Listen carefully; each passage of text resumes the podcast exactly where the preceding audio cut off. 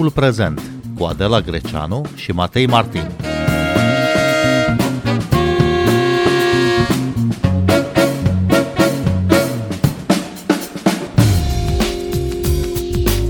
S-a lansat recent telefonul copilului 119, o linie permanentă unde pot fi raportate abuzurile împotriva copiilor. Cum funcționează, ce se întâmplă după un apel uh, la acest număr, ce fel de probleme au fost uh, semnalate până acum.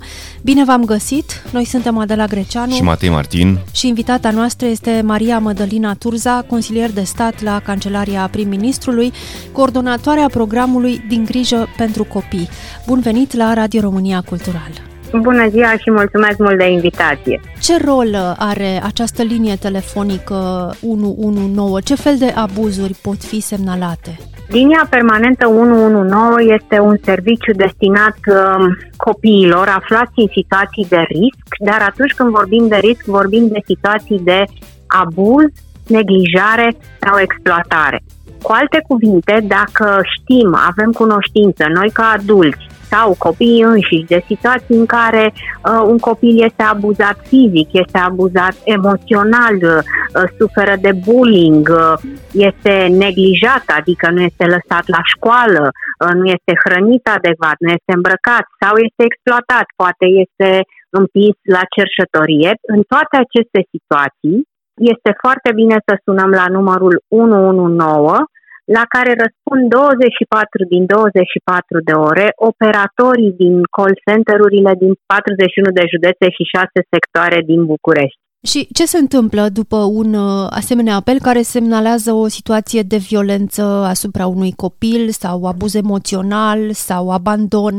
Asta este și importanța pe care o are acest serviciu, pentru că operatorii de call center, pe care noi îi numim modest operatori, sunt de fapt specialiști de la protecția copilului din fiecare județ din țară. Ei sunt fie psihologi, fie asistenți sociali și sunt special formați să știe să înțeleagă dacă apelul pe care îl primesc este atât de urgent încât necesită deplasarea unei echipe mobile în timp real, deci ei pot decide că într-adevăr copilul se află într-o situație așa cum o prezintă și atunci trimit în, în câteva minute echipa mobilă formată de asemenea din psihologi și asistent social la locul respectiv, unde copilul poate fi preluat din situația de risc și uh, dus cu o măsură de protecție sau se poate interveni cu consiliere, cu mediere, cu monitorizarea familiei.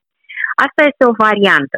Există variante în care situația semnalată este atât de gravă încât poate aduce atingere vieții copilului, adică situații de sănătate gravă, uh, situația unui accident sau alte situații de asemenea natură și atunci operatorul face automat transferul la 112, iar colegii de la STS știu că e vorba de o situație de risc pentru un copil. De asemenea, o altă variantă este aceea în care se poate ca un copil să sune pur și simplu pentru că se află într-o situație de tristețe, este deprimat, este anxios, se teme de ceva și în acel caz operatorul de la call center îl transferă către colegii de la compartimentul psihologic unde stă de vorbă cu unul sau mai mulți psihologi și îl ajută să treacă peste momentul respectiv. Ce se întâmplă cu acele cazuri mai subtile care au nevoie de o însoțire de lungă durată, să spunem așa, de o intervenție repetată, poate, sau de un tip de intervenție de dialog susținut pe mai multe zile sau mai multe săptămâni? Evident că și pentru asta uh, este foarte util 119, pentru că serviciul 119 până la urmă își dorește în esență să scoată la lumină diferite situații grele în care se află copilul în cea mai mare parte a cazurilor, atunci când se confirmă că un copil se află într-o situație de abuz, neglijare și exploatare, el are nevoie de mai mult timp de recuperare, de consiliere și de sprijin. Tocmai de aceea, în oricare dintre situații, fie că copilul este luat în sistemul de protecție, fie că el rămâne în continuare în familie sau în comunitate, el intră într-un program de consiliere și monitorizare o numim noi, adică fie se deplasează psihologi la domiciliul copilului, dacă nu se poate deplasa, fie este chemat la cabinetul psihologic, unde pe o perioadă de timp, în funcție de situație, este consiliat psihologic sau efectiv beneficiază de psihoterapie, evident în regim gratuit la nivelul Direcției de Protecție a Copilului. Suplimentar se monitorizează familia și se discută cu cu membrii familiei pentru a umbla la cauzele care au dus la situația respectivă. Și aici este cumva problema, întrebarea fiind uh, dacă Direcția pentru Protecția Copilului la nivel județean are peste tot angajați uh, suficient de mulți și suficient de competenți uh, pentru a urmări aceste cazuri. La nivelul Direcției de Protecție a Copilului sunt un număr important de specialiști care pot derula astfel de tipuri de intervenție, cu atât mai mult cele venite din zona de urgență, adică cele care vin prin numărul 119 suplimentar față de cei care deja există în sistemul de protecție și sunt numeroși, e adevărat că ei sunt în municipiile reședințe de județ ale județelor, prin același program din grijă pentru copii, acum ne aflăm pe ultimele faze de, uh, să spunem, lansare a părții din program care alocă peste 70.000 de ore de terapie copiilor care au trecut prin diferite probleme psihoemoționale în ultima perioadă, iar accesul la aceste terapii se realizează cu sprijinul Colegiului Psihologilor, care are peste 20.000 de psihologi în toate orașele, municipiile, comunele și localitățile din România. Tocmai pentru că am înțeles această nevoie de a merge dincolo de zona în care poate ajunge Direcția de Protecție a Copilului iată, ne-am uh, deschis către furnizorii de servicii privați, independenți de la Colegiul Psihologilor, care pot ajunge mult mai rapid la copii. Ce fel de mesaje s-au trimis până acum la acest uh, număr de urgență 119? Să știți că s-au primit foarte multe apeluri, probabil că acum am depășit cu mult 10.000 de apeluri, pentru că iată avem uh, aproape o lună, cred, nu mai puțin de o lună de când s-a lansat numărul de telefon. Din fericire, peste jumătate dintre aceste mesaje au fost în primă parte uh, de verificare a numărului. Oamenii au dorit să vadă dacă într-adevăr răspunde cineva acolo și cum se răspunde. Însă, în celelalte câteva mii de situații s-au semnalat cazuri de abuz împotriva copiilor, de neglijare, de uh, abuz sexual și nu de puține ori de bullying în școală. Și există deja cazuri care sunt în curs de rezolvare în urma apelului la 119?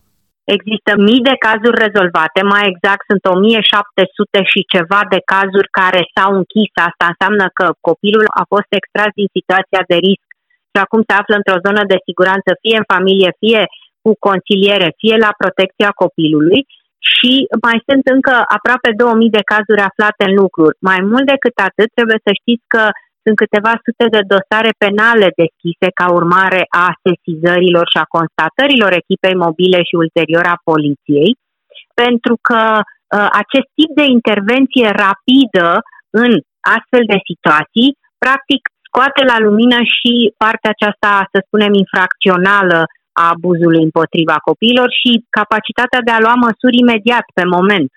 Se știe care este amploarea fenomenului violenței împotriva copiilor în România? Da, să știți că există niște statistici pe care anual uh, Autoritatea pentru Protecția Copilului le colecta pe baza informațiilor de la Protecția Copilului, adică vorbim la nivelul anului 2020 de în jur de 12.000 de cazuri de abuz, neglijare, exploatare, dar trebuie să știți că aceste cazuri tocmai pentru că nu există acest mecanism direct, unic, integrat la nivel național, sunt subraportate. Cu toții știm că vorbim de un vârf al icebergului și că în realitate violența împotriva copilului este mult ascunsă la nivelul comunității. Și de regulă copiii aveau foarte greu posibilitatea de a accesa sprijinul și de multe ori și noi oamenii ne era destul de dificil, chiar dacă vedeam sau auzeam despre un copil într-o astfel de situație, poate preferam să întoarcem capul sau decât să mergem până la poliție, să trecem mai departe. Sunt convinsă că prin acest 119 vom avea, să spunem, o explozie a numărului de cazuri, ceea ce nu va însemna neapărat că s-a înmulțit sau a crescut dimensiunea violenței și abuzului împotriva copilului în România, ci că ajungem mai degrabă la acești copii. Ați sesizat vreo schimbare? Adică ce spun copiii care sună ei înșiși direct la 119? Media de vârstă a copiilor care au sunat până acum, cel puțin la 119, este undeva de peste 10-11 ani. Sunt cei care au avut curajul să sune, să spunem, sau au aflat, pentru că încă încercăm să comunicăm despre acest număr. și au sunat cu curaj și cu îndrăzneală până acum, uh, știind cumva că nu este poliția sau nu este altă instituție de care poate ar avea o reținere. Însă ce aș vrea să subliniez și cred că este foarte important să știm este că la numărul 119 fiecare apel este monitorizat și înregistrat. Adică noi putem vedea de la nivel central din București câte apeluri sună în acest moment, cum se răspunde uh, și niciun caz nu poate fi închis până nu se soluționează. Asta este o premieră la nivel național pentru că, iată, nu vom mai putea avea situații de, nu știu, telefoane închise, răspuns necuvincios și alte lucruri care se puteau întâmpla, pentru că direcțiile de protecție a copilului aveau până la acest număr fiecare dintre ele un număr public al lor pe site, unde se mai suna din când în când. Însă, nimeni niciodată nu putea ști câte apeluri au fost în mod real, cum s-a răspuns, cum s-au colectat aceste date și așa mai departe. Deci, practic, vorbim și de o transparentizare foarte importantă a sistemului și o monitorizare a felului în care oamenii înțeleg să răspundă nevoilor copiilor. Deci la acest număr uh, nu se va răspunde niciodată cu nu mai ține linia ocupată. Să știți că asta a fost în mintea mea când împreună cu colegii de la STS făceam designul acestei platforme și acestei interfețe electronice care se află în spatele numărului. Mi-am dorit să nu mai aud niciodată cuvintele astea, nu mai ține linia ocupată. Evident că niciodată nu există garanții 100%, dar probabilitatea ca un operator de la protecția copilului, care oricum are experiență în lucru cu copiii abuzați, deci nu este doar, să spunem, un polițist sau altă categorie de personal, care știe și vede pe monitor că în acel moment e înregistrat apelul lui, probabilitatea ca el să aibă un astfel de comportament, eu cred că scade dramatic. Asculți timpul prezent! Timpul prezent e un talk show zilnic despre politică, societate și cultură difuzat la Radio România Cultural. Ne puteți asculta pe Apple Podcasts, Google Podcasts, Castbox, Spotify și altele. În România există încă profund întipărită mentalitatea că bătaia e ruptă din rai. Ce putem face oare ca societate pentru a schimba ceva în această mentalitate și în modalitatea prin care sunt uh, crescuți copiii, Mădălina Turza? Cred că cel mai important lucru pe care trebuie să-l avem în vedere este educația parentală și educația copiilor la rândul lor în sensul acesta. Uh, este foarte important să depășim tarele și prejudecățile cu care am venit de generații și asta se poate face doar printr-un efort proactiv. Știu, de exemplu, că acum Ministerul Educației a definitivat, după un efort început cu ani de zile în urmă, prima strategie națională de parenting, de educație parentală, în care se abordează inclusiv problema aceasta a relației cu copilul și a felului în care înțelegem să ne educăm copiii, nu prin pedepse, nu prin bătaie, nu prin violență. Este foarte important să, să ajungem la noile generații de părinți și la rândul nostru să transmitem prin școală acest tip de, de abordare a copilului și felul de a ne gestiona emoțiile. De obicei, uh, comunitatea nu reacționează, vecinii nu se bagă în treburile altei familii. E responsabilă comunitatea care tace de perpetuarea acestei mentalități, că violența face parte din viața de familie, din educația copiilor? Îndrăznesc să spun că există o responsabilitate de peste 50% care derivă exact din acest tip de uh, nepăsare sau resemnare a comunității cu privire la astfel de situații. Aici a intervenit de-a lungul timpului și faptul că nu a existat încredere în instituțiile în care puteau interveni, că nu exista un canal facil de acces la aceste instituții și atunci s-a așezat așa un fel de nepăsare, evident la care s-a suprapus și mentalitatea. Să nu uităm că sunt încă mulți oameni care consideră că bătaia este ruptă din rai și nu contează cu o palmă, putem să rezolvăm orice situație. De aceea fac un apel către toți oamenii de bună credință care știu, poate știu într-o familie vecină, cum uh, copiii, nu știu, îi aud adesea că sunt abuzați, îi văd că sunt nemâncați, că nu sunt îmbrăcați, că nu merg la doctor, că nu sunt lăsați la școală. Este bine să sunăm la acest număr 119 pentru că poate, poate reprezenta șansa la o viață decentă a unui copil. Tocmai sărăcia este o problemă mare în România, mai ales în mediul rural, mai ales în uh, localitățile mici, uh, izolate. Ce poate face un serviciu ca protecția copilului, ce poate face un serviciu ca 119 pentru acești copii care trăiesc la limita abuzului pentru că trăiesc în sărăcie? Da, este o întrebare foarte pertinentă și nu am să mă ascund după deget și o să vă spun foarte direct. Să știți că numărul sau serviciul 119 nu este un panaceu universal pentru toate problemele pe care le au, din păcate, copiii la noi în societate. Ce poate însă face foarte concret și foarte aplicat totuși pe această speță pe care ați menționat-o 119 este să facă o anchetă socială în familia copilului și să pună în legătură familia cu serviciul de asistență socială din primărie. Noi trebuie să știm faptul că Trebuie să ieșim din această mentalitate în care toate rezolvările vin cumva de la centru, vin din vârful piramidei, vin de la București sau de la guvern.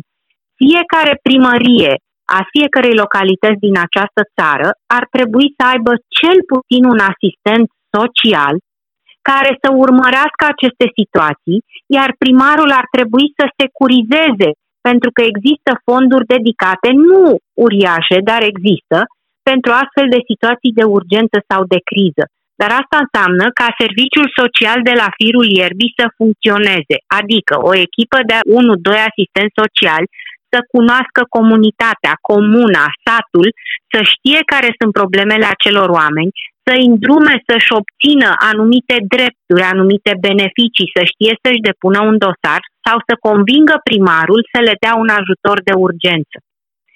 Acestea sunt lucrurile la care România încă mai are pași importanți de făcut, pentru că acolo, la firul ierbii, încă nu este conștientizată importanța asistenței sociale și sunt multe, din păcate, OAT-uri sau primării care nu au acești angajați esențiali, îi numesc eu, pentru că viața unei comunități este dependentă și de bunăstarea familiilor, nu numai de uh, asfalt, de borduri și de iluminat electric. Mădălina Turza, ați lansat de curând uh, programul Din grijă pentru copii. Copiii sunt poate mai vulnerabili psihic decât uh, adulții în fața presiunilor de tot felul aduse de pandemie și de restricții. Ce poate face statul pentru protecția copiilor în context pandemic?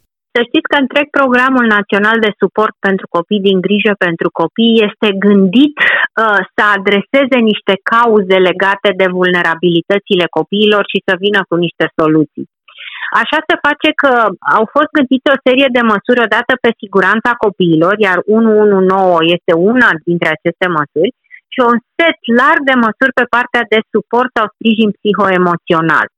Și pentru acest lucru, așa cum vă spuneam puțin mai devreme, în foarte scurt timp o să înceapă un program național de suport psihologic și psihoterapie pentru copii. Asta înseamnă că foarte mulți copii de la noi din țară vor putea beneficia gratuit de sesiuni de consiliere sau psihoterapie la nivel național cu sprijinul Colegiului Psihologilor.